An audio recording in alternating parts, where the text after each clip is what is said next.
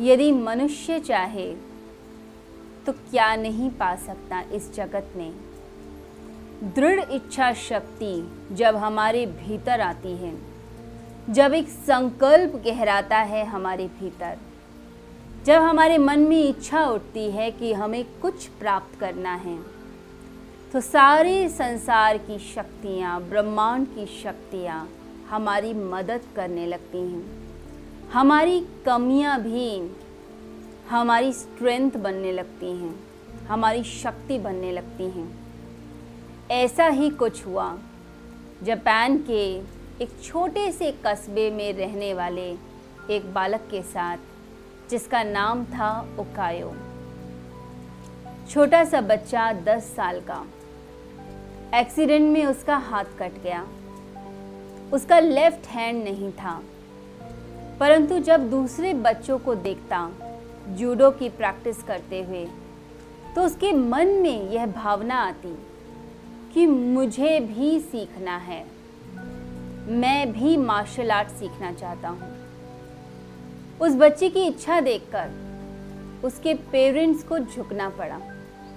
शुरुआत में वह सोचते थे कि छोटा सा बच्चा है, इच्छा कर रहा है, परंतु हाथ तो नहीं है। कैसे करेगा? परंतु जब वह बार बार जिद करने लगा तो उसके पेरेंट्स उसे एक मार्शल आर्ट के गुरु के पास ले गए। गुरु ने जब उकायो को देखा तो बहुत ही अचंभित हुए। उन्हें हैरानी हुई कि इस बच्चे का लेफ़्ट हैंड तो है नहीं, कैसे यह जूडो की प्रैक्टिस करेगा? परंतु बच्चे के बार बार आग्रह करने पर उन्होंने कहा, ठीक है। परंतु तुम्हें एक प्रॉमिस करना पड़ेगा। मैं जो कहूँ, वही तुम्हें करना है, बिना कोई सवाल किए। तुम उसी चीज़ की लगातार प्रैक्टिस करोगे, अभ्यास करोगे। ओकायो ने कहा, आप जो कहेंगे, मैं वह करूँगा। अब गुरु ने प्रैक्टिस शुरू कराई। पचास बच्चों का समूह था। सभी को गुरु ने प्रैक्टिस करानी शुरू करी, ओकायो को भी प्रैक्टिस करानी शुरू करी। अब ओकायो को शुरुआत में जो उन्होंने किक की प्रैक्टिस कराई थी, उसी को वह बार बार कराने लगे। बाकी बच्चों को वह अन्य अभ्यास कराते, परंतु ओकायो को एक ही किक की प्रैक्टिस कराते। शुरू में ओकायो को लगा, शायद मुझे नहीं आता, इसलिए ज़्यादा अभ्यास कराया जा रहा है। परंतु बाद में, जब दो साल बीत गए, तब भी वह वही प्रैक्टिस कर रहा था जो वह फ़र्स्ट क्लास में कर रहा था। उसके मन में आया कि मैं गुरु से पूछूँ। परंतु मन में बार बार एक बात आती कि जब मैंने अपने आप को सौंप दिया है तो मुझे प्रश्न नहीं करना चाहिए। वह जानते हैं मेरे लिए अच्छा क्या है, बुरा क्या है। तो आठ साल बीत गए, एक ही किक का अभ्यास करते हुए। जब सभी अभ्यास समाप्त हो गए आठ साल के बाद, तब एक कंपटीशन ऑर्गेनाइज हुआ, प्रतिस्पर्धा हुई। सभी बच्चों को एकत्रित किया गया और गुरु ने कहा कि अब कंपटीशन होगा कि बेस्ट स्टूडेंट कौन है। जब फ़र्स्ट राउंड हुआ तो फ़र्स्ट राउंड में सभी बच्चों को हराकर ओकायो आगे बढ़ा। उसके बाद सेकेंड राउंड हुआ। सेकेंड राउंड में भी ओकायो विजयी रहा। सब हैरान थे। थर्ड राउंड की सभी प्रतीक्षा कर रहे थे। आखिरी राउंड में भी। वह छोटा सा बच्चा जो सीखने आया था, जिसका लेफ़्ट हैंड नहीं था, वही विजयी हुआ।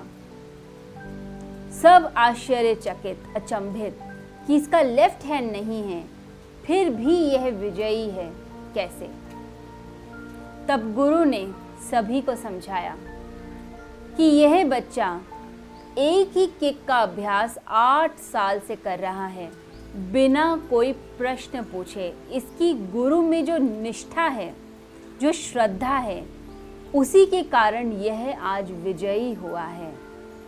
और दूसरी बात, जिस किक का यह अभ्यास कर रहा था इतने सालों से, उस किक को हराने के लिए विरोधी दल को इसके बाएँ हाथ को पकड़कर इसे ज़मीन पर गिराना था। परंतु इसका बायां हाथ तो है ही नहीं।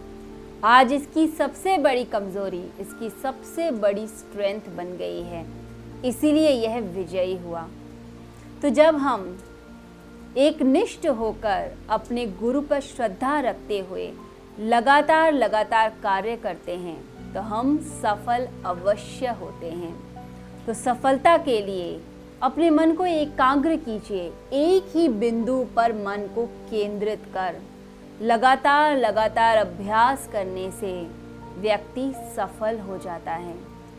तो योग, ध्यान, प्राणायाम, यह आपके मन को एकाग्र करते हैं, आपकी ऊर्जा को केंद्रित करते हैं। और यदि कोई व्यक्ति श्रद्धा से अभ्यास करता जाए तो उसकी एकाग्रता बढ़ेगी, उसके भीतर की सात्विकता बढ़ेगी और वह परमेश्वर के पास पहुँचता चला जाएगा। तो आइए आज के दिन हम ध्यान के अभ्यास से, योग के अभ्यास से और प्राणायाम के अभ्यास से अपने शरीर को, अपने मन को और अपनी आत्मा को बलवान बनाएँ।